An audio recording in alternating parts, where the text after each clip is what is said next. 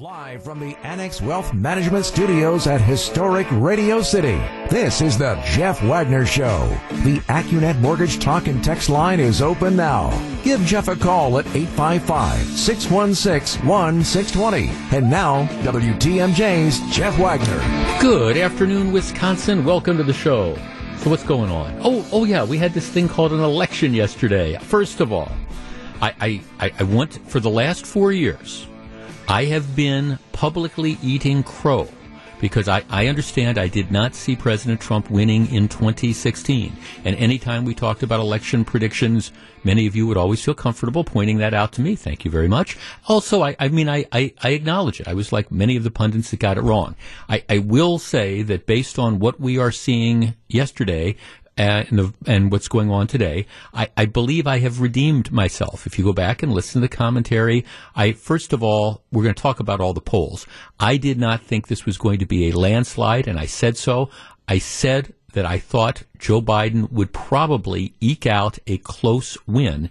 And it looks like, and we'll discuss this in a little more detail. I know it's not what some people want to hear, but it looks like that is going to be the case. A close win. I predicted that there would not be any blue wave at all. And as a matter of fact, you know, I, I saw Republican voters coming home in, in large numbers. And that is precisely what happened. When we talk about no blue wave, it, it really is incredible, especially if you looked at the earlier polls. Let's put aside the presidential race for a minute. Everybody everybody thought that the Democrats were going to pick up seats in the House of Representatives, that there would be long coattails with Joe Biden. In fact, that did not happen, and it looks like they might have lost as many as five seats in Congress. Now, Democrats still have a majority, and Nancy Pelosi will still be Speaker of the House, but any hope that they had of, of extending their majority did, did not happen at all. Interestingly, a local note is Donna Shalala, you know, the former chancellor at UW Madison. She was a first term congresswoman in South Florida. She uh, she lost last night. Uh, was one of the Democrats who lost their bid for reelection. So Donna Shalala ends up losing. The Republicans pick up about five seats in Congress. Still not a majority, but I think it surprised a lot of people. Earlier on, they were thinking, gee, maybe the Democrats are going to pick up another five, ten seats. Did not happen. In addition, the Democrats thought that they would be able to take control of the U.S. Senate. And it does not appear that that is happening. As it stands right now, uh, going into the night, it was 53 47 Republican um, versus Democrat and independents. And Bernie Sanders is technically an independent, but he he, um, he he's part of the Democratic uh, Party conference. So 53-47, they needed to swing four votes, or actually three, if Joe Biden ended up winning, because then you'd have the vice president who would be able to break the ties. That does not appear to have happened. As it stands right now, in in called races, and I, I say that because for some reason some of the networks have been very very reluctant to make what it seems to me are obvious calls. But right now it's forty six to forty six. Um, there's six seats up for grabs, but here's the deal: there's a guy in Alaska, the Republican running. He's ahead 63 to 31. His name is Sullivan. He's going to win. So that's one seat for the Republicans. Susan Collins in Maine. She's ahead 51 to 42. She is going to win. The Democrats thought she was going to get knocked off. That did not happen. So that's two seats. That puts us up to 48. Uh, Perdue in Georgia with 94% of the vote in, he's ahead by about four points he is in all likelihood going to win. The only thing that would screw that up would be if if somehow he dropped below 50% and there'd have to be a runoff, in which case he'd win. But he's going to pick that seat up. That's three. That takes you to 50 right there.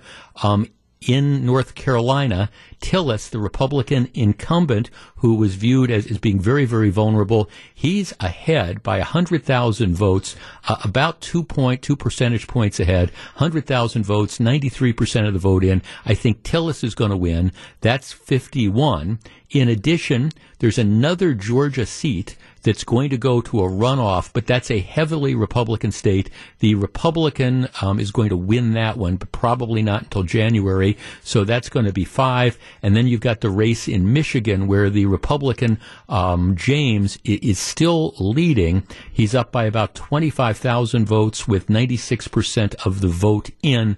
That, that one might be too close to call, but one way or the other, it looks like Republicans are going to end up with best guess 52 seats absolute worst case scenario 51 um, you know, and, and very possible 53. Um, very possible just, just 53. So there, there was not a blue wave at all when that occurred.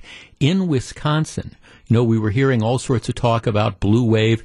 Did not happen at all, despite getting outspent two to one. And this is this is one of the most staggering stories about what happened in Wisconsin. You had the Democrats that were flush with money I mean, I have never seen spending like you saw on on these various races. You had assembly races where there was over or close to a million dollars put into the race in an effort to try to, I don't know, take out Robin Vos. That they spent about a million bucks in trying to defeat Robin Vos.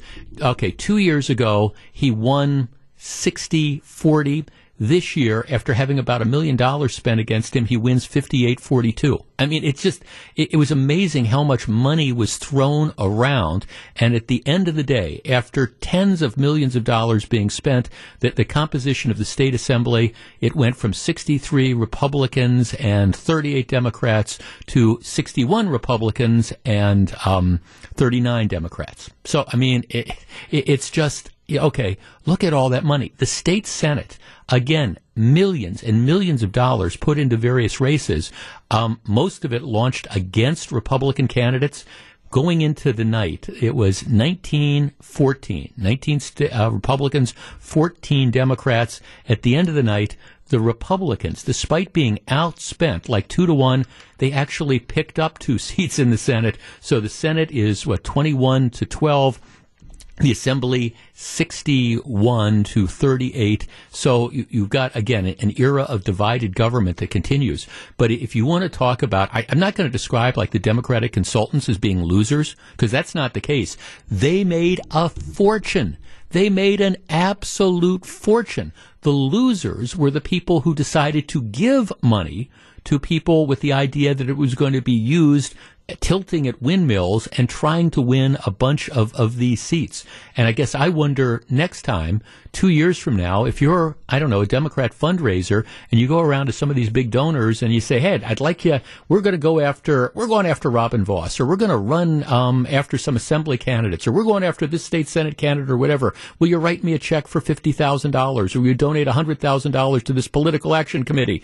I, my, my first question would be, well, what are you going to do differently this year that you did in 2020 when I wrote, gave you all this money and you absolutely, completely peed it away? Epic fail. So, to the extent that there was a blue wave, where people were predicting a blue wave, either nationally or on the state level, it did not materialize, which tells me that first of all, Republicans did come home, and secondly, that, that President Trump win, lose, or draw, has larger coattails than, than anybody anybody thought. Because the thinking was President Trump is going to get drubbed, he's going to get beaten big, and he's going to take all these Republicans down with him. That did not happen. Trump outperformed the polls on so many different levels, and on top of that, um, that I think helped Republican candidates to go on and win. So I, I it, look, I understand the way it looks now. Joe Biden is going to be the next president of the United States. But on top of that, what you're going to have is you're going to have the Democrats that control the House of Representatives. You're going to have the Republicans that control the U.S. Senate. And again, it, it, I don't know if it's going to be 51 or 52 or 53, but as I've been saying for the last week or so, in some respects, that might be the best news at all for Joe Biden if Joe Biden becomes president. Why are you saying that, Jeff? Well, it, it, it's simple. I believe that Joe Biden is at his heart. He's sort of a, a center left Democrat. He, he's certainly not an Elizabeth Warren or a Bernie Sanders. If the Democrats controlled the U.S. Senate and the House, I think Biden would have incredible pressure put on him to move very, very far to the left Now, with the Republicans controlling the U.S. Senate, that, that's going to be the check on that. You're not going to have a Green New Deal because you're not going to be able to get it through the, the Senate. You're not going to have massive tax increases because you're not going to be able to get it through the, the Senate. You are going to have, I, I think everybody wants Everybody wants us to govern. Everybody recognizes that there's things that need to be done, but it's not going to be unchecked with one party in complete control. And candidly, I think that might be one of the best things in the world for Joe Biden because if you went too far to the left, if you did some of the crazy stuff that I think some of the people in his party were talking about, um, I, I, think you'd be looking at an electoral debacle two years from now because I continue to believe that this is a center right country. By having divided government, what you assure is that you're not going to have radical shifts. And candidly, that might not be the worst thing in the world. The stock market today kind of reflecting that. The Dow Jones Industrial Average up 684 points, the Nasdaq up 450. That's uh, a 4% increase, and, and, that's factoring in the likelihood that Joe Biden is going to be the next president, the likelihood that Republicans are going to control the US Senate, and the likelihood that the Democrats are going to control the House of Representatives. I think it's kind of a recognition that all right, n- nothing too crazy is going to happen. And I hope I don't have to eat those words somewhere along the line over the course of the next four years if these results do in fact hold. All right. When we come back, I swear this time, hand in the air, I have learned my lesson. I promise there's one thing I'm never, ever, ever, ever, did I say ever, ever going to do again? I will share that with you and we will discuss. Stick around. Jeff Wagner on WTMJ.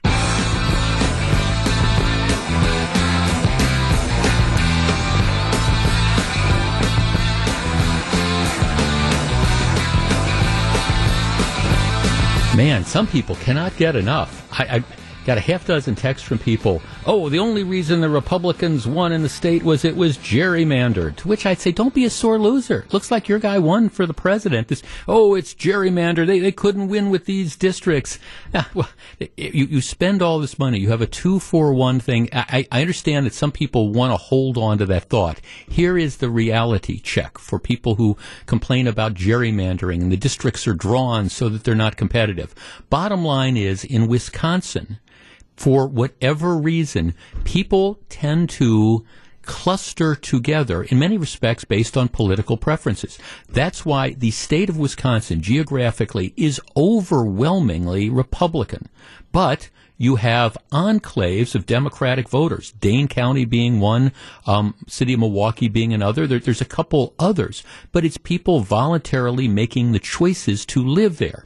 The only, and why I always love this conversation about gerrymandering. I, I guess if you wanted more competitive districts, you could redraw them into like really, really weird shapes. So you, you take the City of Milwaukee and try to reach it out into Waukesha County, but then of course you're going to have issues with are you disenfranchised you know, persons of color and things like that. This whole gerrymandering thing has been nothing but an excuse for Democrat failures over the last decade. Sorry if you don't like to hear that, but I believe that's the case. So, uh, again, part of the thing is don't be a sore loser. I mean, I'm if if you supported President Trump, and we're going to talk about this later on. Don't don't be a sore loser if it turns out that that's the way the numbers go.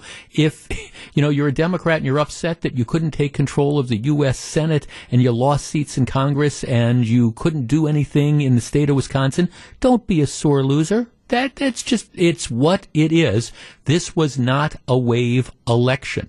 And, and, this was an election that shows, I think, candidly, how divided the country maintained. It, it really is, and how close things really are. So don't be a sore loser. If you're a Democrat, you won. Biden's in all likelihood going to be the next president. I know some people don't want to hear it, but that's probably the reality. And, you know, you're going to have to deal with a Republican Senate. And in Wisconsin, you're going to have to deal with an overwhelmingly Republican legislature. Just get over it. Just, you know, don't whine about it. Don't be a sore loser. All right. I swear, hand in the air. I will never, ever, ever do this. I have been saying this for various elections going back, well, probably okay, the last time that Ron Johnson ran, it was 2014, and I remember he had all these polls that were saying, um, it was 2016, you had all these polls that were saying that, that Ron Johnson w- was going to lose, just, just had no chance of winning. Same thing happened in 2010. The polls were completely wrong. If you look at what happened last night, they blew it again. And it's just, it is staggering to me how wrong the polls were once uh, again. It, I, I remember like doing the poll check, you know, looking a couple days before the race, and uh, and it was told that okay, Trump was going to lose all these different states. He was going to probably lose Florida. He was going to lose Pennsylvania. He was going to lose Georgia. He was going to lose North Carolina. He was going to lose all these various states, and he was going to lose them big. Now, look, I, I think at the end of the day, he wins Georgia, he wins North Carolina, I think he wins Pennsylvania. I think he probably loses Michigan, probably loses Wisconsin, and loses Arizona. All right, and that's that's Biden's recipe for 270.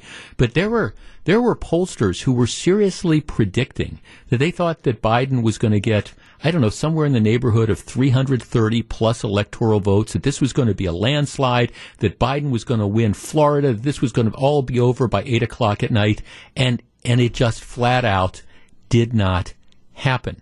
There were pollsters that said, well, we, we think Trump might be in danger in Texas. No. There were pollsters that said, well, we think Ohio might be a toss up. No, it, it wasn't. The polls were in big fashions wrong. In Wisconsin, the Marquette University Law School poll, which we always talk about as being the, the gold standard, once again, they were wrong. Now, I mean, I don't know what the final count is going to be, but right now it's it's a twenty thousand vote margin, so that's less than one percent out of over three point two million votes cast. The Marquette University Law School poll has consistently, for the last several months, been saying it's four, it's five, it's six points Uh, what a week and a half before the election you had was at the ABC News Washington Post poll that came out showed it a 17 point spread. Biden was going to win 57 to 40 percent. I went on the air and said that's a bogus poll, and several of you sent me hostile emails saying, "Well, how can you say it's junk science?" My response was. I just I've been around Wisconsin long enough to know that you know it, it's not a 17 point spread. And guess what? I was right. The pollsters were wrong. Once again, another year, another example of the pollsters, whether it's an inability to sample people, whether it's a problem in assessing turnout, whether it's people lying to the pollsters, I don't know. But I am now convinced that these polls are not worth the paper that they are printed on. And any pollster taking money to do this job is participating in nothing but voodoo and essentially um, just complete and total junk science. And I swear, moving forward, until we go through multiple election cycles where the polls convince me that they can get stuff right, I am never going to take any of them, any of them seriously again.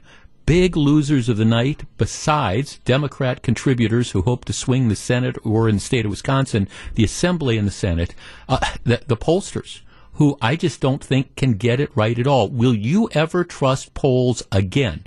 Should we ever trust polls again? 855 616 1620, we discuss. Back to take your calls. Here's WTMJ's Jeff Wagner.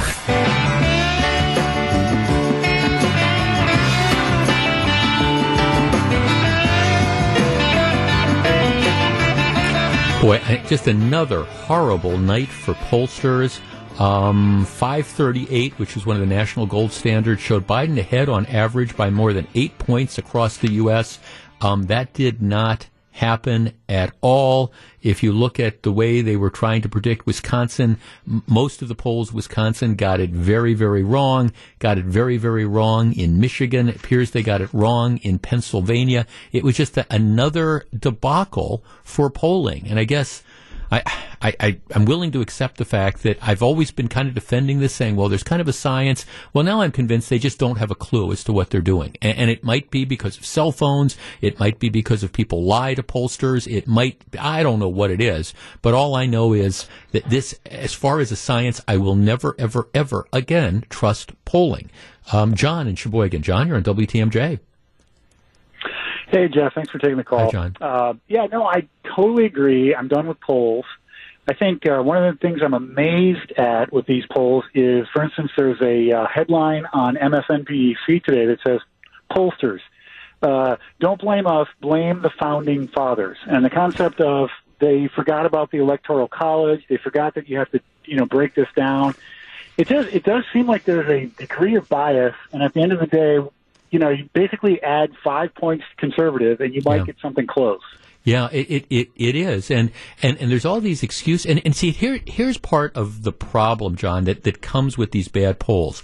I believe that some of them become self-fulfilling prophecies, and this is why it's dangerous to democracy. Uh, Look, eh, let's say you're somebody who is a casual voter who believes the polls, and you, you take a look at that garbage, what was it, the ABC Washington Post poll that showed Biden ahead by 17 points. So you look at that and you say, oh my God, he's ahead by 17 points. I, I'm not going to go out and vote. Or "It- it's over. I'm not, I'm not going to go work and make phone calls for my guy. It becomes a self-fulfilling prophecy, and, and that's why it's so shameful that they can't get it right.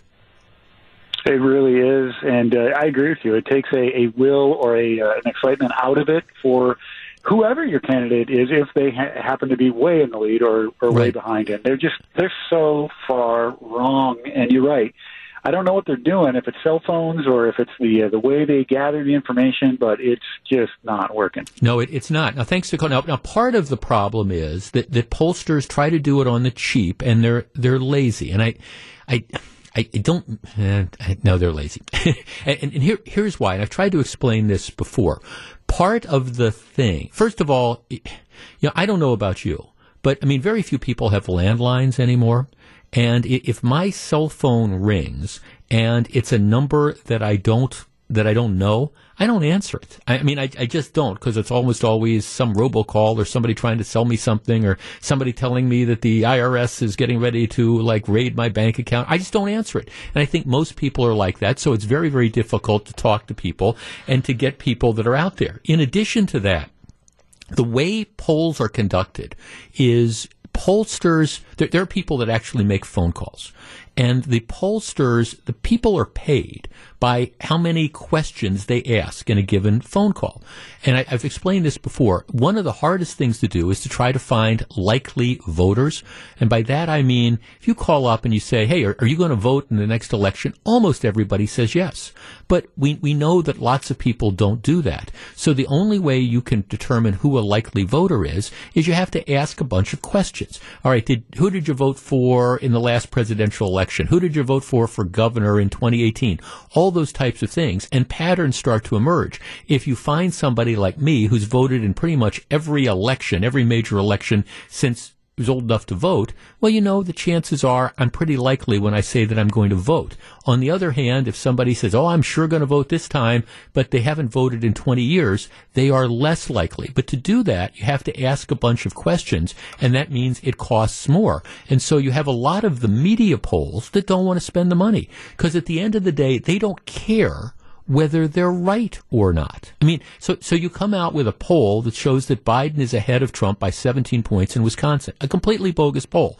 But it, it doesn't matter. You don't care if you're right or not. I mean, if you're right, that's great, but it doesn't make any difference because all you're trying to do is get that story. You know, you you, you want to get the clicks on your website. You want to get the story in the newspaper. So it, it doesn't matter. So you're wrong. Who, I mean, who who cares about that? You don't, you know, dig deep. You don't do the reliable stuff, and you end up uh, again with it, this kind of like junk science sort of things. And uh, again, I, I think it it discourages um, people. Jeff, I basically have a couple texts. Jeff, I basically am independent, but more recently have become more Republican leading. I used to answer the poll phone calls feeling it was a public service. I no longer do that because it has become constant intrusive. And did I say never ending? Thanks for taking my opinion. You're very um welcome. Um, Jeff, um, you know, and the left talks about voter suppression.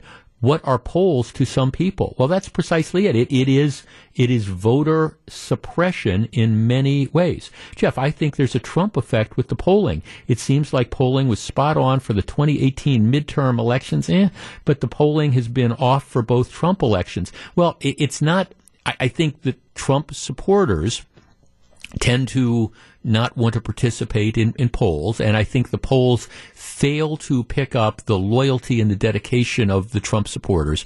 But it, this has been going on since, since beyond 2016. Like I say, if you believe the polls, Ron Johnson would not have been elected to the U.S. Senate in 2010, and he would not have been reelected in 2016. So that's just a couple examples that I could um, give you. Um, so Jeff, I believe that over the years, when the polls came out and said a candidate was ahead by so much, it turned people away from voting. Now, I also know quite a few people who lie to the polls and never give them real answers. Well, yes. Jeff, about polls, garbage sampling, garbage in, garbage out. They only, the only poll that counts was yesterday. Yes, that's, um, true. Um, so, you know, makes it very clear that it's out there. So, I mean, again, I, I'm willing to be convinced, but I will tell you, after looking at one bad poll after another, not just in Wisconsin, but all over the place, and even with the margins of error, I mean, they're either on the extremes or or they, they miss it completely as well. I mean, some of these polls have margins of error of like four points, which when you think about it, that's a pretty wide spread. It could be four points one way or four points the other. So you got an eight point range and they still end up getting it wrong. That's like being on a golf course on the putting green and instead of having the hole, they put out a, a golf hole that's the size of a, of a, I don't know, a laundry bucket and you still miss it. And, and that's what the pollsters have done. So again, I, I, I understand they'll try to defend themselves. They'll try to say, well, you know, it's just a snapshot in time. But seriously, Biden ahead of Trump by 17 points, what, 10 days ago? And, and people are arguing, whoa, that tells that's really where the race is. How dare you say it's junk science? Well, it's junk science. And yesterday's results, which appear to be a very narrow victory for Joe Biden, 20,000 votes, less than 1%, in Wisconsin out of 3.2 million votes cast, well, I think that that demonstrates that all these polls that were predicting, oh, Biden is going to win in a walkover, what was the word for it? Oh, they were garbage. Welcome back to Jeff Wagner on WTMJ.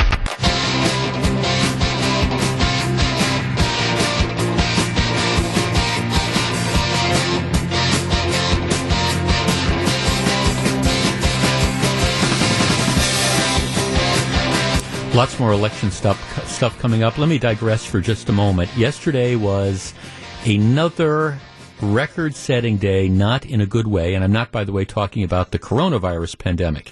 Here is the story.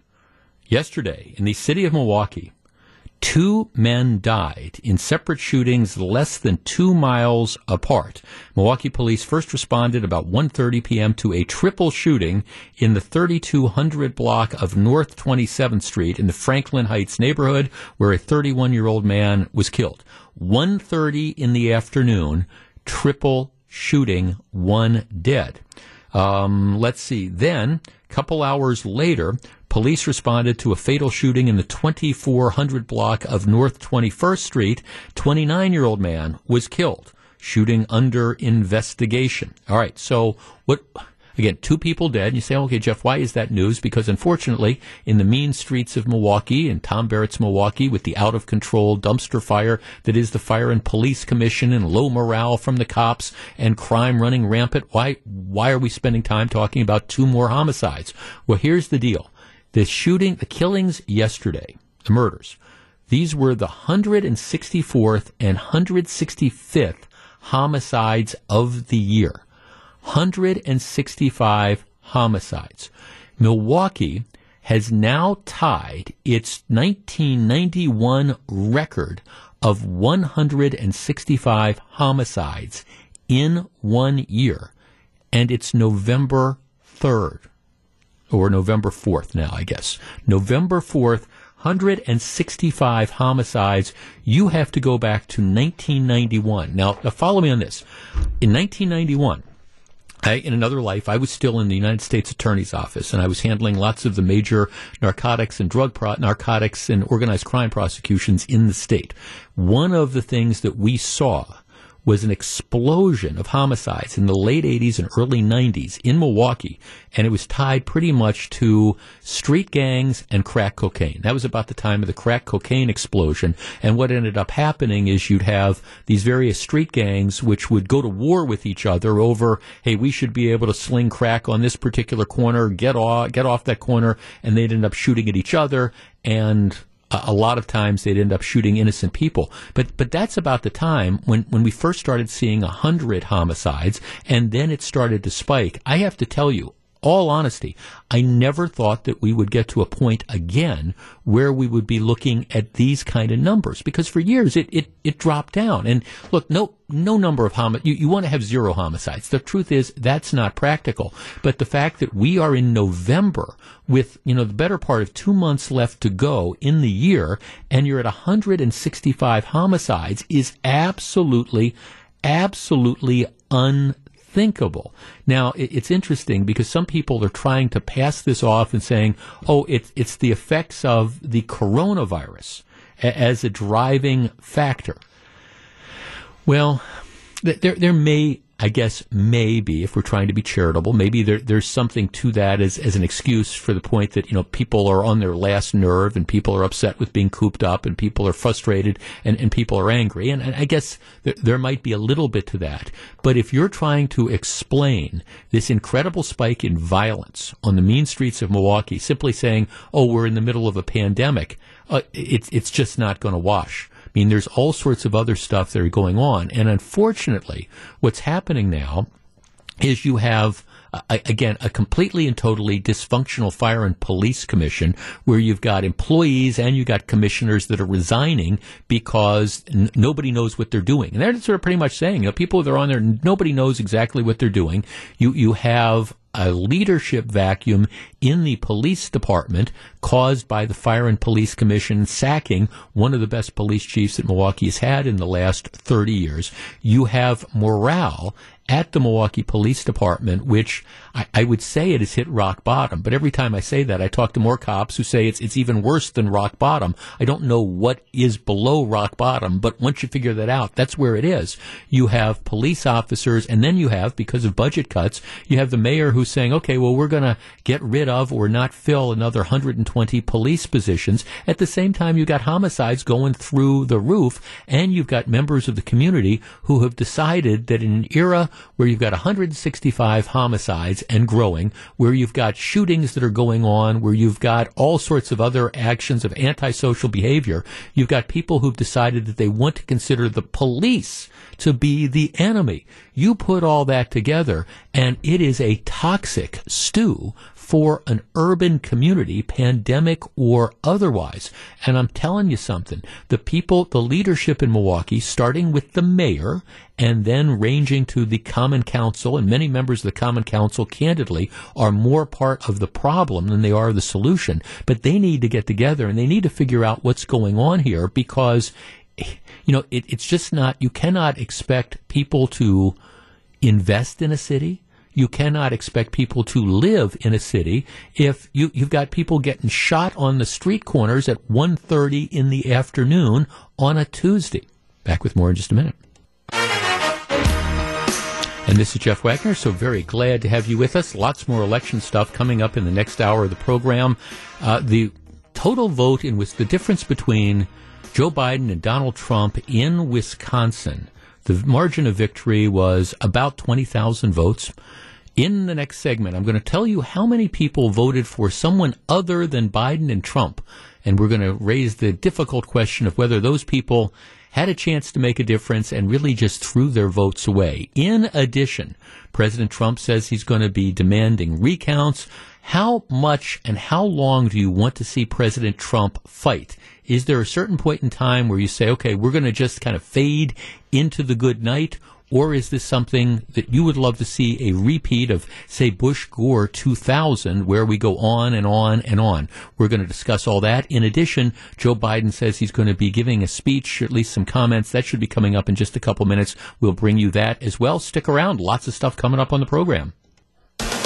Live from the Annex Wealth Management Studios at historic Radio City, this is the Jeff Wagner Show.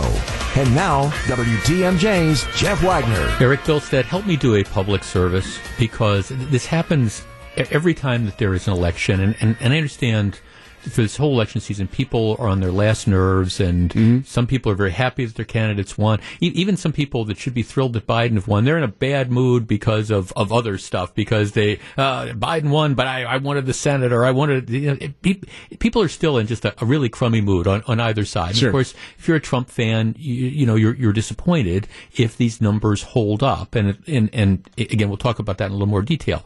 But there there is I have had literally a dozen texts from people saying there's rampant fraud in Wisconsin. And the evidence is, and this is, this is why I just, social media can be wonderful, but, but you, you can hate it. All right. Last, in this election, so far, there's over 3.2 million votes that were cast in Wisconsin. Now, I don't know if you've seen this, but people keep texting me. Somebody put out something on Facebook or Twitter or whatever saying there's fraud because in Wisconsin there's there's only three thousand. Uh, I got the number here. There's only three thousand um, one hundred and three million one hundred twenty nine thousand registered voters. So th- there were, if there were 3.2 million votes cast yesterday, that is evidence of fraud. Well, uh, a couple of things. There. The Wisconsin Election Commission says as of November 1st, there were 3.6 million active right. registered right. voters. That, that, 3.1 million number comes from the 2018 midterms. Mm-hmm. So you're comparing apples to oranges. And one other thing to point out, if it were in fact more, which would be unbelievable, that'd be remarkable by the way, you there is same day registration, registration, which means that the number may not be the same anyway. In this case Well right, right, because right. people could come in and, and vote. So that And that does happen, as we know. Well exactly. So I yes, look at the big brain on Eric. Yeah, absolutely. That that that's it. Because I'm hearing this over and over again, and I I'm just I'm you know if you see this out there in the internet. And look, there, there might be all sorts of reasons why you, you might have an issue with the result of an election or things. In Wisconsin, that's not it. So put, put that, put that one aside. That, that 3.1 million number that you see, registered voters, that is from two years ago. That's an old number the current number is 3.6 million mm-hmm. plus. Um, so I just it, look, I, like I say, there might be all sorts of other things you can beef about, but put that one aside. That is not a valid concern. Correct. All right. I'm with you. You and I are together on that one. It's just like, okay, kind of move on with that. We will bring you Joe Biden when he uh, when he speaks. All right, but I, I do want to use that as as a launching point to what I want to talk about with you next. Obviously, this was a very, very close election. And it, it's not necessarily over, although if you look at if you look at the numbers, it, it appears daunting for, for President Trump. Right now, Joe, you, the magic number you need to win is 270 electoral votes. Right now, Joe Biden has 238 electoral votes. Now, that is assuming that Arizona stays stays as a as a Biden pickup. Um, that's 11 electoral votes. Um, I, I, know some people in the Republican camp think it was called too soon. Right now, um, President Trump is behind by about 90,000 votes, with 84% of the vote counted. So let, us assume, for the sake of argument, that, that you can't swing it, that that's too much to swing. So Biden has 238. What is the easiest and most likely way to 270? Well, Nevada, where President Trump trails, um, and and the, the the forecasters have said that Biden is going to win Nevada, but he's only behind. Trump is only behind by about 7,500 votes out of with 67 percent cast. So you got Nevada. So if if Biden holds in Nevada, gets that six, that takes him to 244. Wisconsin, he's ahead by about 20,000 votes. And there will be a recount. But I'm here to tell you, I've seen recounts before, and, you know, recounts, if you swing a thousand votes one way or the other, that that's a lot. That twenty thousand votes, that's in my opinion, it's too much to be overcome by a recount. So Wisconsin has has ten electoral votes. So two thirty eight, six in Nevada, two forty four, um, ten in Wisconsin, 254. And then if Biden wins Michigan, and right now, at least the last time I checked, Biden is ahead by about 45,000 votes in Michigan with 96% of the votes cast. Michigan has 16 votes. You add that to 254 and, and you have your 270. That, that's it. It's Arizona, Nevada, Wisconsin, and then Michigan. And if that happens, it doesn't matter what happens in Pennsylvania. It doesn't matter what happens in Georgia. It doesn't matter what happens in North Carolina. Biden gets 270, which is what you need. All right. So I, I think the president's campaign has already signaled that they're going to ask for a recount in Wisconsin which is again perfectly perfectly valid. It's within the margins, but like I say, I've been around for a long time, and I, have seen the recounts in Wisconsin, and and you're you're not going to swing more than a thousand votes or so. That that's in the best case scenario, and it could swing to Biden, it, not necessarily Trump. Twenty thousand as a practical matter is too much to overcome in in a recount. Um, in addition, you have the president who's just apparently announced that they are going to file suit in Michigan to stop the ballot counting and, and raise all sorts of challenges there. All right, our number is 855 616 1620. That's the Accunet Mortgage talk and text line. How much do you want to see President Trump fight this? Do you want to see a, another Bush Gore 2000? Is this the type of election where look, um, it, you know, it's one thing to make sure all the ballots are, are counted and counted accurately. Is this, though, an area, do you think it would be productive for the president and good for the country where the president tried to try to decide, okay, I'm, I'm, I'm going to try to fight these results, and I'm going to try to fight the results in Wisconsin. I'm going to try to fight the results in Michigan. I'm going to try to fight the results in North Carolina if I lose. I'm going to try to fight the results in Pennsylvania if I lose. What do you think about litigation? Is it time? If it turns out when all the numbers come in and the numbers are recounted and they're certified and it appears that yes, Joe Biden has narrowly won enough states to get him to that 270, do you want to see the president just kind of go quietly into the good night? Or should we hunker down, bring in the lawyers and let's fight this state by state over the course of the next couple months. 855-616-1620. That's the Accunet Mortgage talk and text line. How far do you think the president should take this if, again, things don't, don't turn around with the numbers? 855-616-1620. That's the Accunet Mortgage talk and text line. Back to discuss in a moment. Jeff Wagner on WTMJ. I know some of you might not like to hear it, but as I look at the electoral map and you look at where the numbers stand, the, President Trump ran a, a great race, has come very, very close, much closer than a lot of people thought, but it looks like it's going to come up a little short. How aggressive do you want to see the Trump campaign being as far as bringing in the lawyers, trying to stop the count in, in Michigan? Um, the recount in Wisconsin is going to happen, but I'm here to tell you it's, it's, a 20,000 vote swing, re, there's not, no recount will switch 20,000 votes. But how aggressive do you want to see the president be? Let's start with Mike in Madison. Mike, you're in WTMJ. Yeah, so there's two questions maybe you're raising. How aggressive versus his right to go for a recount? Well, he um, certainly has a right to go to a recount, yeah. Yeah, and, and I'm with you. I think I think Biden won, and um, I, I personally am okay with that, given that I like that the you know that we have uh, Republicans and Democrats in the mix. I listened to your earlier conversation. and agree with you completely on how that played out. Um, I think though that he should still pursue it to some degree, being subjective, only because I, I really felt like the campaign from a media's perspective and information was really repressed. I feel like a lot of mm-hmm. information was not out there.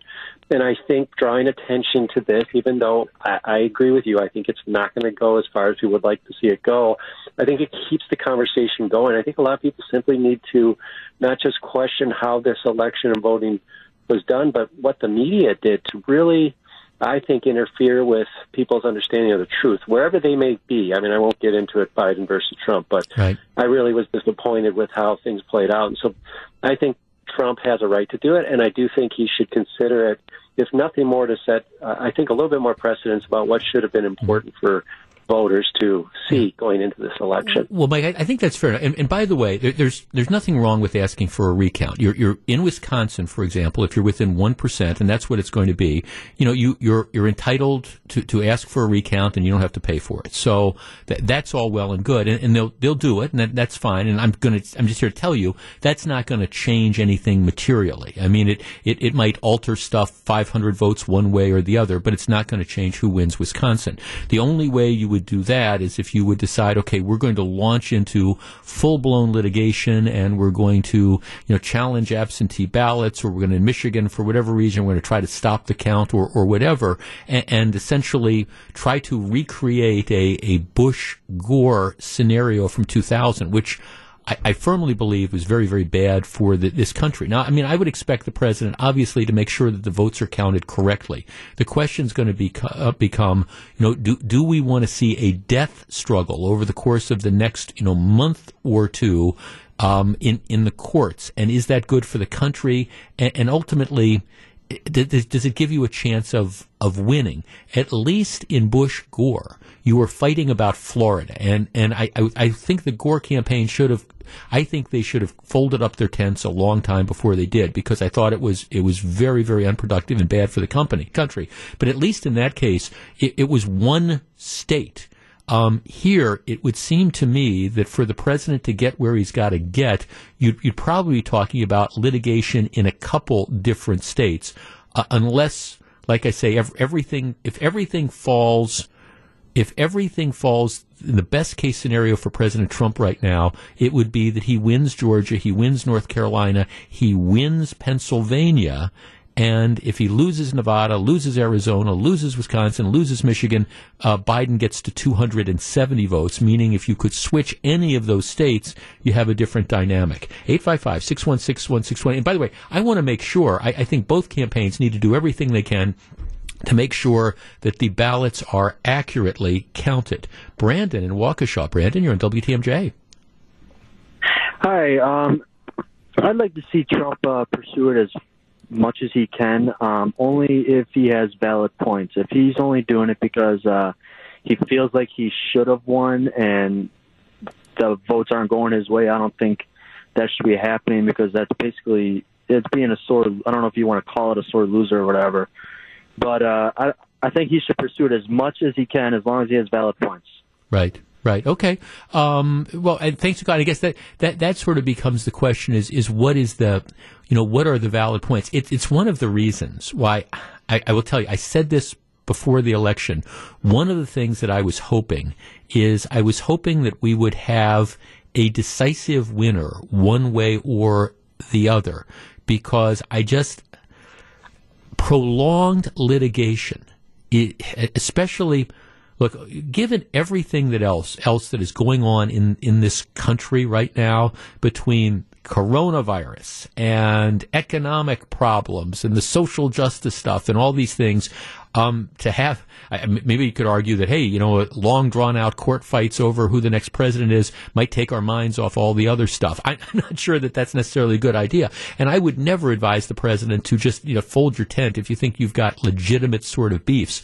At the same time, litigating for the sake of litigating to me is not good for the country a- at all. And I, and I hope at some point in time, you know, that they're able to sit down and say, okay, what, what's valid? Is, is this really a legitimate concern as opposed to, all right, can we come up with some legal theory that we think that we might be able to advance to, you know, make sure that we stay in power?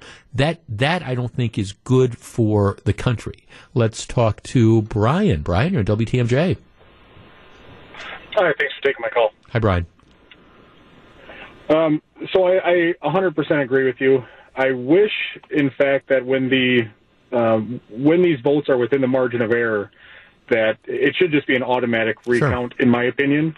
Um, and I, I agree with that, that. I think Trump should should ask for one. I don't think he should have to, though. I, when it's this important and a race is this uh, this tight, I, I think that you should always know for sure, and there shouldn't be a question. So I think within that one percent margin, there should just be an automatic.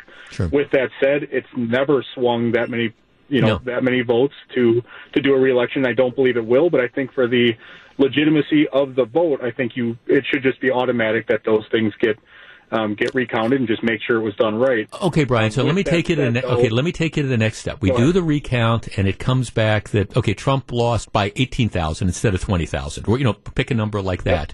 At that point in time, do you move to the next step? Do you say, okay, I want to try to come up with legal theories to? We've got all these absentee ballots, and I I want to start litigation to see if you know they were appropriately processed and things like that. How far do we carry it? I I don't, and for two reasons. Number one, Trump did a lot of great things over the last three and a half years, and I feel like this we're going to lose sight of a lot of the good things that have been done over the last couple of years because he is not the type to walk away. And although I support him, he's going to push this farther than I would like to see it. So no, I don't believe you that, that that's where this needs to go, and it's not going to do anybody any good to do so. Um, and frankly, though, he he will he will he's going to push this, and and it's just the person that he is. But uh, Yeah. with that said, it's it's not going to do us any good. And frankly, I wish um, I wish that just for the you know for the for the sake of his presidency and everything that he's done well, it would be pretty remarkable for him to say, you know what, we've done a recount, didn't go my way. I mean, it's not going to. If we get a 2,500 vote swing, that would be impressive. Right. Um, so I wish that he would just say that that's you know I concede, but right. I, I don't believe he will. Um, Yeah. And it's going to cost a lot of taxpayer money. So. Or, or thanks or well, or, or cue the lawyers. And I guess that that's my, my only point. I, I would never, okay, this is my recovering lawyer hat on. I mean, I would never say to a potential client, to a client, look, I, I, I want you to just roll, I, I want you to ignore what lawful requirements are and things like that. At some point in time, though, and I, like I say, I think Al Gore did a huge disservice for about a month and a half and then finally ultimately decided, okay, I'm not pushing this anymore. But he went all, all the way up to the Supreme Court. I don't think that was good for the country. And I hope we can get to a point where if the numbers turn out and they look like they're legitimate and it looks like President Trump doesn't have a way to 270 electoral votes, I, I hope in the interest of the country, he just says, okay, congratulations. We ran a great campaign. We outperformed expectations. The media tried to take us out and, and darn it, I almost got past them. I, I, I almost defeated them. Um, that I think would be good if we reach that point. Back with more in just a minute. You're listening to Jeff Wagner on WTMJ.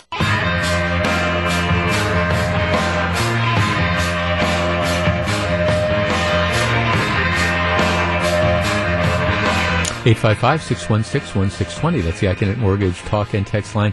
Just sent out a, uh, a, a tweet. Matter of fact, a lot of tweets over the course of the election results. But I, I- did want to once again address this this rumor that is out there. And again, I I, I have no problem if you believe that there's real examples of fraud and you want to figure out ways to litigate it. But but people are crazy enough nowadays, and they're just wrapped up enough in in their candidates and whether it's you know support for President Trump or support for Joe Biden or support for Democrats or support for Republicans that you know sometimes we, we want to believe stuff that we hear, particularly the internet. And the rumor that is going around now is that the Wisconsin election must have been riddled with fraud because over 3.2 million people voted yesterday, and yet there's only 3.1 million registered voters. So you've got more people voting than are actually registered voters. How could that be? Well, eh, the, the problem is that 3.1 number, 3.1 million number comes from 2018. In 2020, this year, there are actually 3.6 million plus people who are registered to vote. 3.2 million voted. So I, I just I, I put that out there. There all sorts. There there might be all sorts of like valid legal challenges that are out there, but th- th- this isn't one. So don't don't circulate this rumor because you you you just be wrong. All right. Over the course of the last several weeks, I have been speaking to you about the decision to vote for a third party candidate. It's been my position all along that while it's your right to do whatever you want, voting for a third party candidate is essentially just throwing your vote away. And people would call and they would say, no, no, I'm, I'm going to do it because I, I want to send a message. And my response was, nobody's going to be listening and nobody's going to care. And all you're doing is, is taking yourself out of the game. Well, here's, here's the numbers from Wisconsin. All right. Joe Biden, Joe Biden had about approximately, well, he's got 1,630,396 votes. Donald Trump, 1,609,879 votes. So, uh, if these numbers are correct, Biden wins Wisconsin by about 21,000 votes, give or take a little bit. All right, 21,000. Keep that mind. Keep that in mind. Uh, the third party candidate, what is it, John Jorgensen, got 38,400 votes.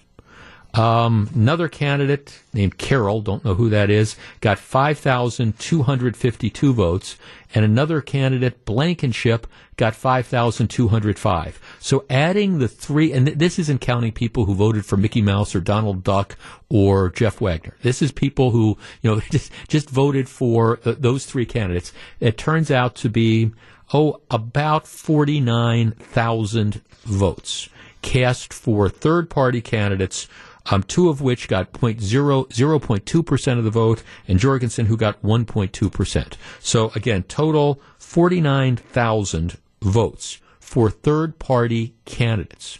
49,000 votes.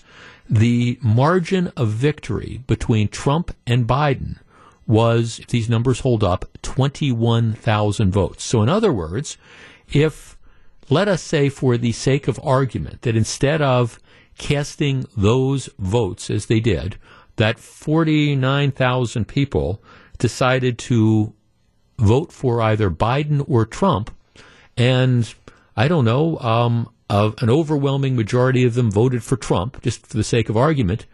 Donald Trump wins Wisconsin, not Joe Biden. But by voting for one of those candidates, other than one of the two major party candidates, what you essentially did was take yourself out of, of the running. Um, by by that I mean when you're watching those election results last night, you you know your your candidate wasn't going to win, and it was apparent that your candidate was going to wasn't going to win. And for people who told me, well, I want to send a message to the major parties. Okay, today, what message have we sent to the major parties? Is anybody talking about, hey, you know, Joe Biden, you know, if you get elected president, you really need to change, you know, your policies to be responsive to the 38,000 people, you know, who, who voted for Jorgensen or the 5,000 people who voted for Carroll. All right, our number, 855-616-1620. That's the Accunet Mortgage talk and text line. In, it, it's one thing, I guess, to make a statement in elections that are going to be landslides one way or the other.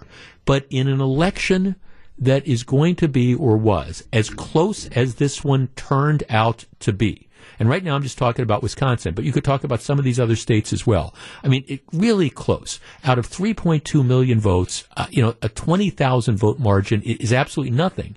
And people who decided to vote for a third party candidate well, they, they essentially didn't participate in the process. Yes, they casted a vote, but my point is they, they wasted their, their vote. Now, maybe you feel good about yourself for doing it, and you have the right to do it, but that does it make any sense to do that? 855-616-1620. That's the Accunet Mortgage talk and text line. I mean, why bother voting if you're you know that your vote is essentially not going to make any difference. 855-616-1620, that's the Accunet Mortgage Talk and Text line. And in a race like this, maybe if there hadn't been third-party candidates, for all you know, you know, maybe the result would have been different. Maybe the overwhelming majority of those votes would have gone to, to Donald Trump and you would have had a different dynamic. All right, explain to me the third party vote phenomena, and especially in a race like this, does it make any sense, you know, for people who did this? Do you get it? We discuss. Welcome back to Jeff Wagner on WTMJ.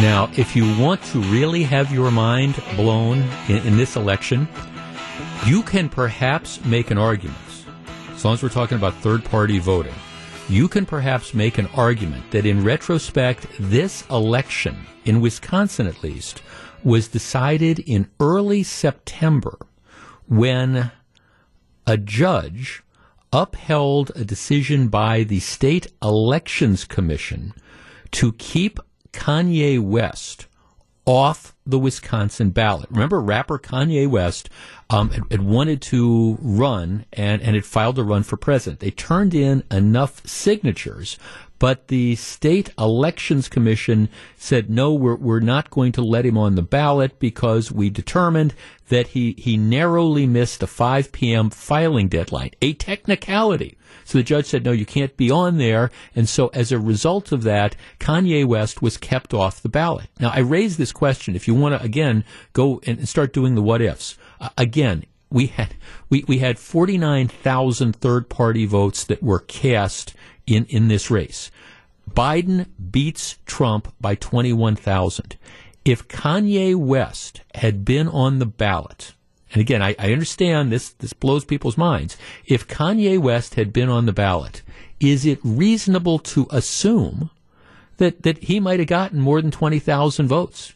And that most of the people who would have voted for Kanye West would have been people who otherwise voted for Joe Biden. And I understand that there's a couple of, of what ifs that are there, but my, my guess would be Kanye West's presence on the ballot would definitely have siphoned more votes away from Biden than it did from, from Trump. Would that have been 21,000? Don't know don't don't know. But if if John Jorgensen pulled in thirty eight thousand, it's not beyond the realm of possibility.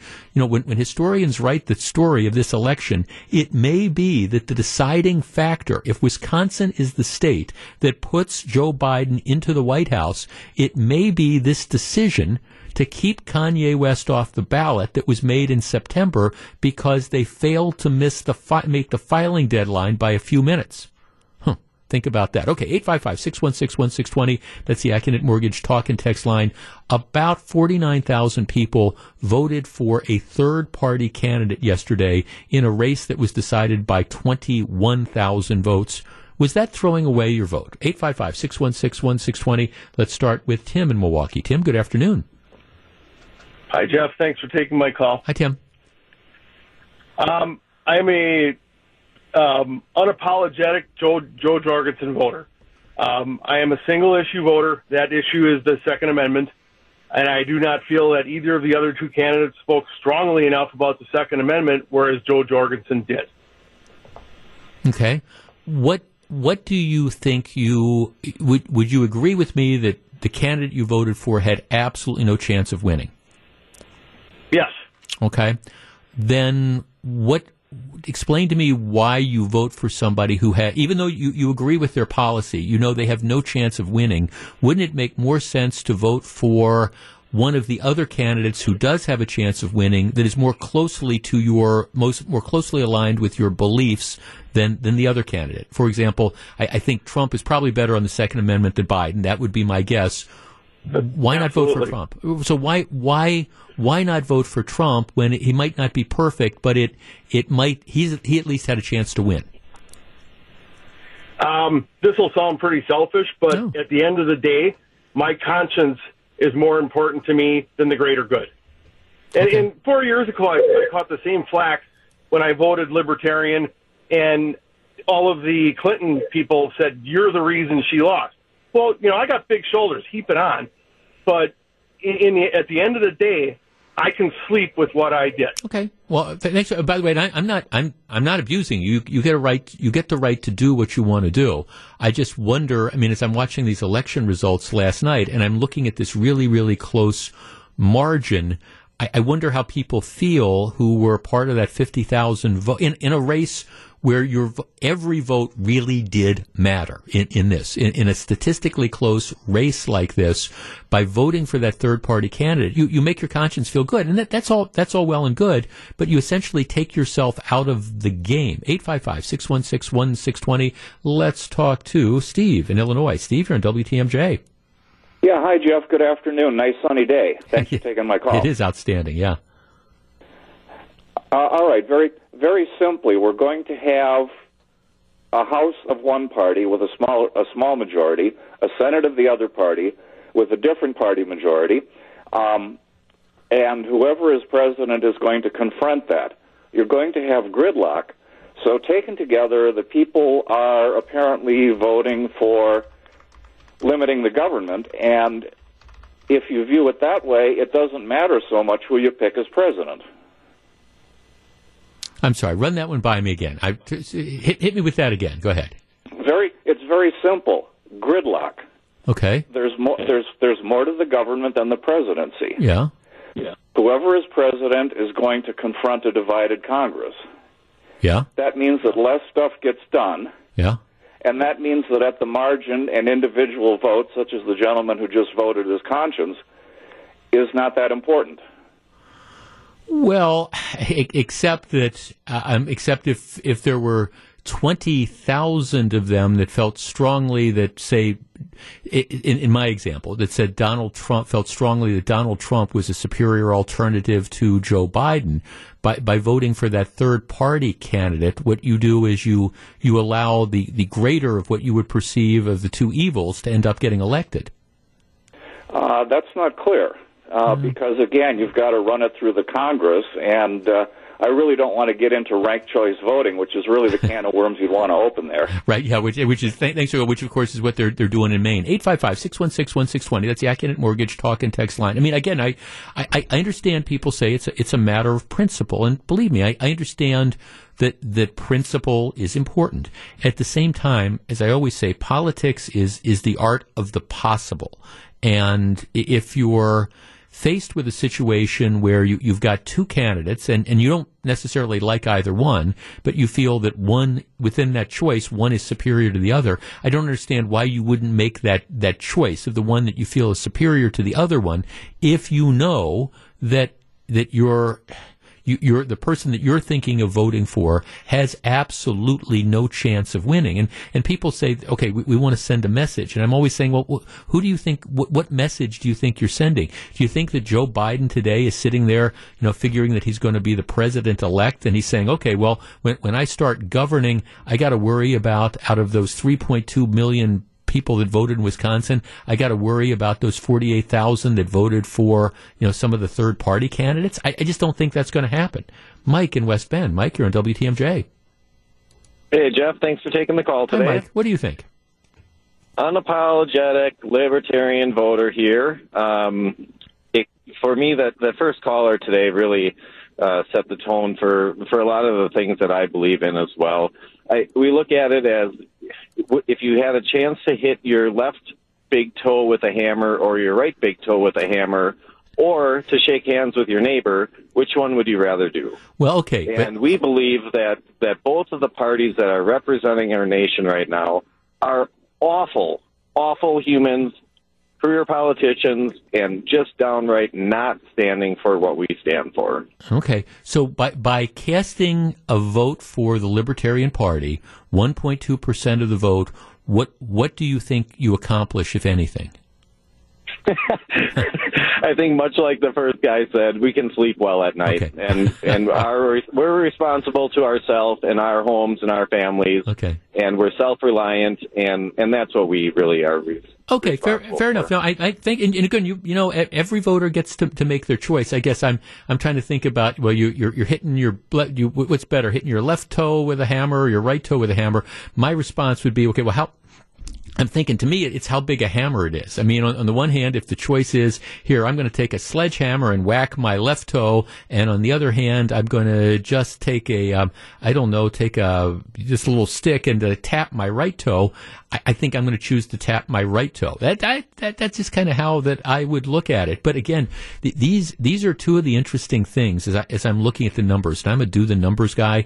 Um, almost uh, almost fifty thousand votes cast for third party candidates in an election that was decided by 20,000 votes if those numbers hold. So that's one thing to just kind of think about. And again, I, I, do also throw it out, food for thought. Think about that Kanye West thing because if the, the Democrats tried very, very hard and were successful in keeping Kanye West's name off the ballot because they they were worried that this would be a close race, and they were worried that Kanye West would siphon votes away from Joe Biden. And I just kind of throw that out there because if Jo Jorgensen, if she got um, 38,000 votes, is it reasonable to consider that Kanye West would have gotten 38,000 votes? And is it reasonable to think that maybe two thirds of those votes would have been votes that otherwise would have gone to Biden?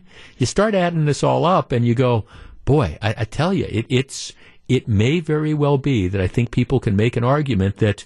I mean, this election could have been decided, like I say, in early September when Kanye West was not allowed to be on the Wisconsin ballot because people do tend to vote third party. All right, back with more in just a couple minutes. Live from the Annex Wealth Management Studios at historic Radio City, this is the Jeff Wagner Show.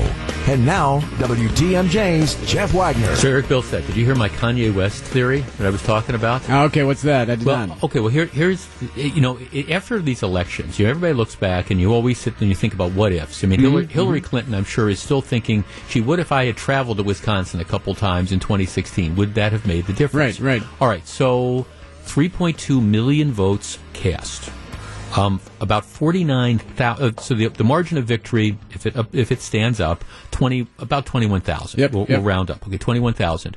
49,000 were cast for third party candidates. Jo Jorgensen. So she got the most. She Jo, got the most, and a couple others got 5,000, Then there were some others. So first of all, it's like the people that decided to vote for the third party candidates. If they had voted for Trump whelmingly, maybe it would have changed the dynamic. But here's the other story: Kanye West, the rapper. Mm-hmm. Remember, he had enough signatures to get on the Wisconsin ballot, but they turned them in a few minutes late, and so uh, he was thrown off the ballot mm-hmm. for that technical thing. Okay Kanye West, put Kanye West on the Wisconsin ballot. Biden and Trump, the margin of victory is 21,000. Is it unreasonable to believe that Kanye West could have siphoned 21,000 votes off of away from Donald Trump? And my answer would be no, it, it's it's not. I mean, if you go into the world of what if.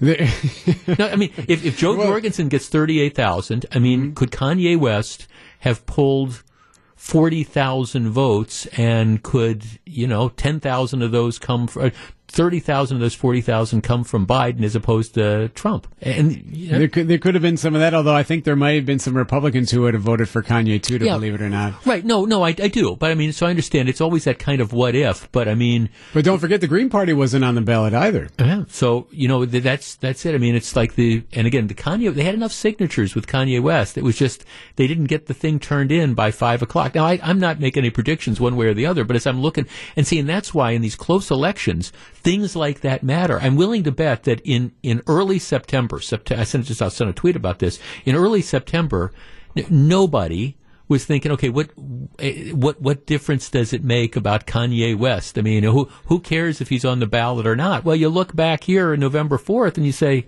damn, you know, if, well, yeah, right. if he had been on the ballot, maybe. I'm, I'm, you know, I don't know, but maybe. It seems to happen every election. Uh, what is this? The fourth election out of the last six in Wisconsin that's been razor thin margin. It's, oh. it's, it's every election, every right, presidential with, election, right? With the like exception this. of the two, the, the two Obama years mm-hmm. where it was was bigger. Yeah, but that that's exactly right. The the two the, the Bush Gore was very close. Yep. All within one within a percentage point, I believe. Bush Kerry was within yep. a percentage point.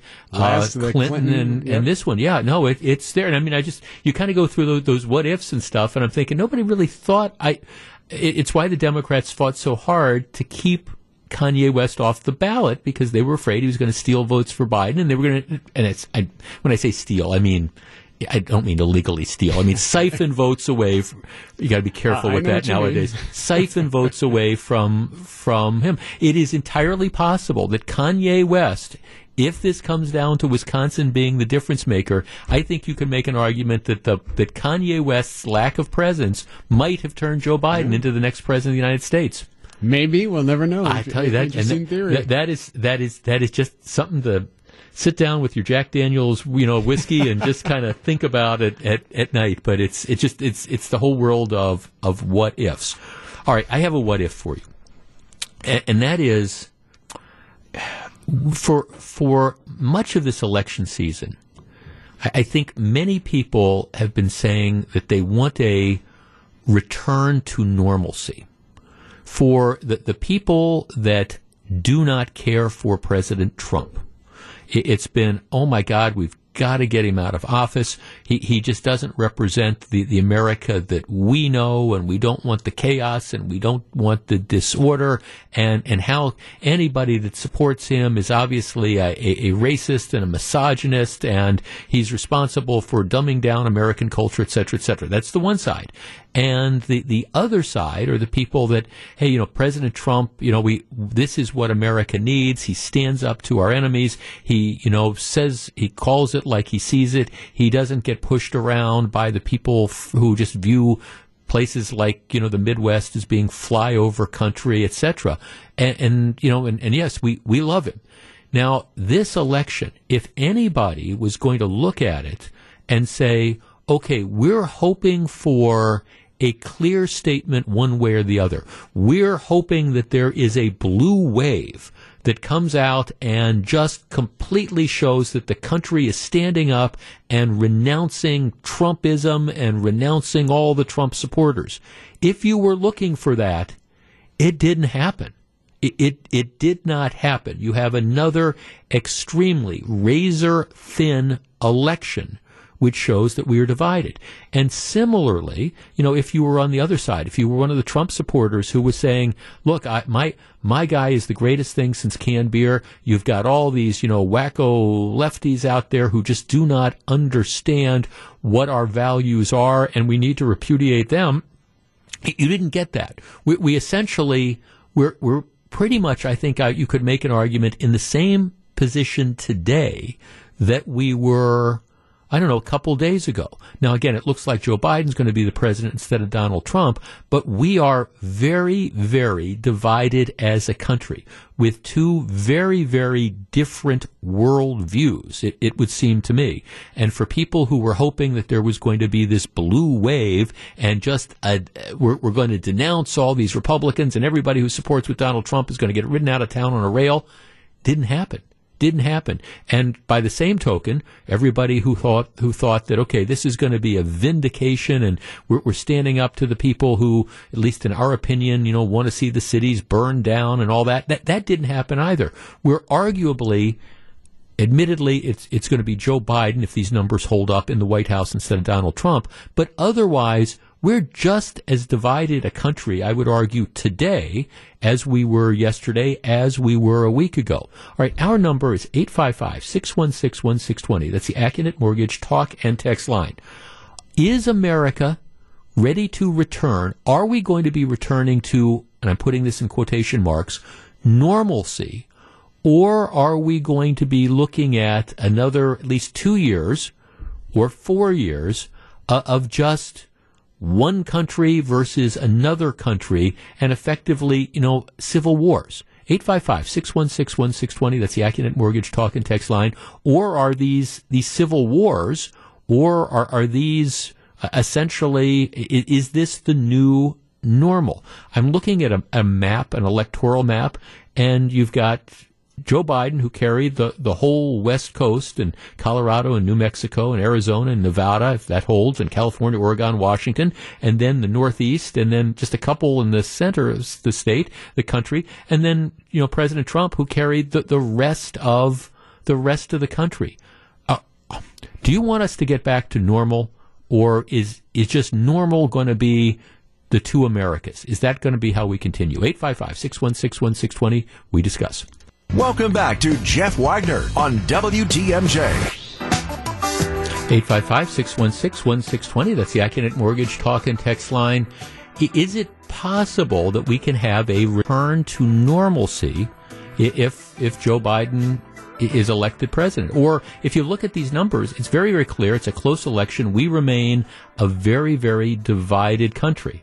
And I'm not sure texts like this help. Jeff, we can only return to normalcy if Trump is in jail for tax fraud, bank fraud, etc. However, if he's running a TV network, we're screwed. Four years of division and temper tantrums. Well, I, if, if that's going to be the lesson that we're going to, all right, the only way we can get to normalcy is if we if we lock him up well, good good luck with that. Do you want to talk about being even more divisive, um, Jeff? It will be a civil war if the squad and the radical left asserts themselves into the Biden administration in a visible and aggressive way. That is why I have been saying for the last week or two, if Joe Biden was going to win, the best thing that could happen to the country and happen to the Biden administration was the Republicans retaining control of the U.S. Senate, which appears is going to happen because that's going to check that that's going to serve as a, a check on the, the, the radicals in the Democratic Party who would be trying to push Joe Biden to go way, way, way far to the left. Well, it, it that's just flat out not going to happen if the Republicans control it. And by the way, if Biden were to be looking to be a successful president, I think that's the best way. The, the last thing he wants to do is allow his administration to be co-opted by the, the far left. That to me is a recipe for electoral disaster. And having Mitch McConnell there serves as a as a check on that. Jeff, um, we will remain divided. We don't like, have what I like to call kitchen table conversations anymore. You get up and respect each other and the conversation. You know, that is all, that's one of the interesting stories that, that you always told about President Reagan. Um, Tip O'Neill was the, the leader of the House of Representatives. That, that's he was the equivalent of, of um, you know Nancy Pelosi back then. And O'Neill and Reagan used to go after each other, hammer and tong. But at the end of the day, they'd sit down, they'd have a beer together. Let's talk to um, Kristen in Milwaukee. Kristen, you're on WTMJ. Hi. Hi, Kristen. What do you think? Um, I think that um, you're right in that the nation is divided and is demonstrating that in this election. And as far as a quote unquote return return to normalcy, um, I think that is normal. I think Mm-hmm. that it's not just normal over the last four years. I think it, that is normal for decades, if not centuries. hmm Yeah, I have a text that makes that same point. Jeff, this is our new normal. We have two groups in this country have completely different visions for America, and those visions are not compatible with each other. So, your your point is this this the the, the chaos and and the con- arguments and the fighting. That's that's just that's going to be just get used to it. It's just going to be like this for the for the foreseeable future, huh? I think so, unfortunately. And I have a real radical question, but I'm seriously curious about it. I, I would really love to have a, a, a real conversation about if, in fact, this is the case and we are very polarized and extremely opposite of each other. Could it not make sense to just have two different countries? kind of kind of like like like take the take the west coast and the east coast um, and, and the northeast and, and put them together. Know, right and then agreed that was the best strategy. They Well- come up with ways to make it happen. yeah they, they, well i'm see i'm not sure about that. That's that's sort of like saying okay in wisconsin should should we take madison and and dane county and should we turn them into their their own state and then the rest of wisconsin becomes a, another state because there's two different things? I, eh, yeah uh, let's see jeff in due time biden will eliminate the divide and racial tension i strongly believe that Hmm. I, I don't know. That that's a really interesting thing to see. Okay, so the next time in an urban area, all right, let let's flash forward to March.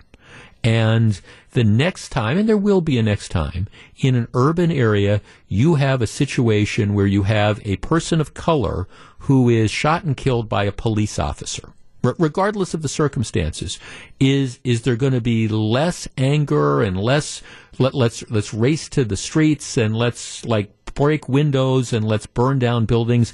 Is there going to be less desire to do that if this happens in March and Joe Biden is the president as opposed to President Trump? I, I don't know. I, I mean, I, I don't know. My my instinct says probably not, but again, you know, maybe maybe that's how it's going to play out. Let's talk to Scott and Racine. Scott, you're on WTMJ. Hey, thanks. I really enjoyed the show. Thank you. Um, my point is, you know, a lot of critics of the president are going to say, look, he's the man responsible for steering this ship of state directly into the iceberg. But really, is he the symptom or the cause? Like, if he's the symptom, then that means that there are millions of Americans with pain points and points of view that are putting him in the office in the first place. Mm-hmm. Like, we can look at the president and say, all we want about his distractions and how he's calling attention to himself, but what what are people in Racine County and and across the uh, state like? Why are they putting him in office? And we should really be looking at what they have to say rather than what the president is saying right now. Well, no, things that matter. No, I think you know, I think that's very interesting when you talk about symptom or a cause. Obviously, and, and you see that with the passion that, that people feel for President Trump, and and and like win or lose, he he he.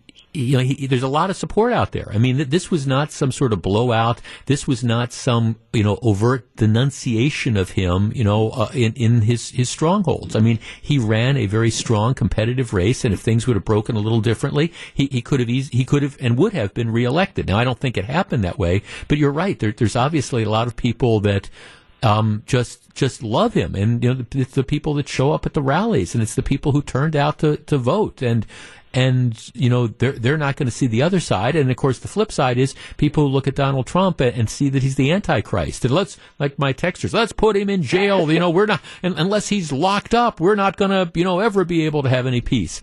I, you know, I just I maybe this is the new normal that people are going to be at each other's throats for the next few years, or maybe we've been at each other's throats for the last several years.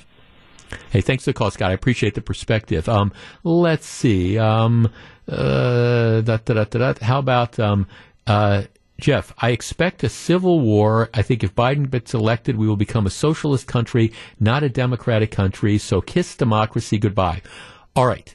At the risk of again getting these texts telling me to go work for MSNBC, I don't think that's Joe Biden. I, I mean, I if if we were talking about Bernie Sanders or Elizabeth Warren, I, I would say, yeah, I get that. But I, I think at its heart, Joe Biden is is an old style Paul with uh, who's essentially a center left guy. One of the reasons, and I know I'm repeating myself, but I just I, I, think Joe Biden is very, very lucky that it appears that the Republicans are going to retain control of the Senate because this will there will be a huge effort by younger, newer members of the Democrat Party who want to take, who want to push for socialized medicine and who want to push for the Green New Deal and all that type of stuff. And, and to the extent that Biden does, and Biden or, or packing the Supreme Court. Okay, if the Republicans retain control of the Senate, that's not going to happen. You know, you need the Senate to sign off on that. That's flat out not going to happen. That's off the table. And I, I think in many respects, that that makes it easier for Biden not to have to stand up to a, a, tsunami of young leftists or old leftists, in the case of like Elizabeth Warren and Bernie Sanders, who want to take the country really, really far to the left. So I, for people who say, okay, the country is going to become a socialist country, I, I just, I, I don't see that. Bernie Sanders gets elected and the Democrats take control of the U.S. Senate along with the House. All right, maybe we have a different conversation. This is Jeff Wagner.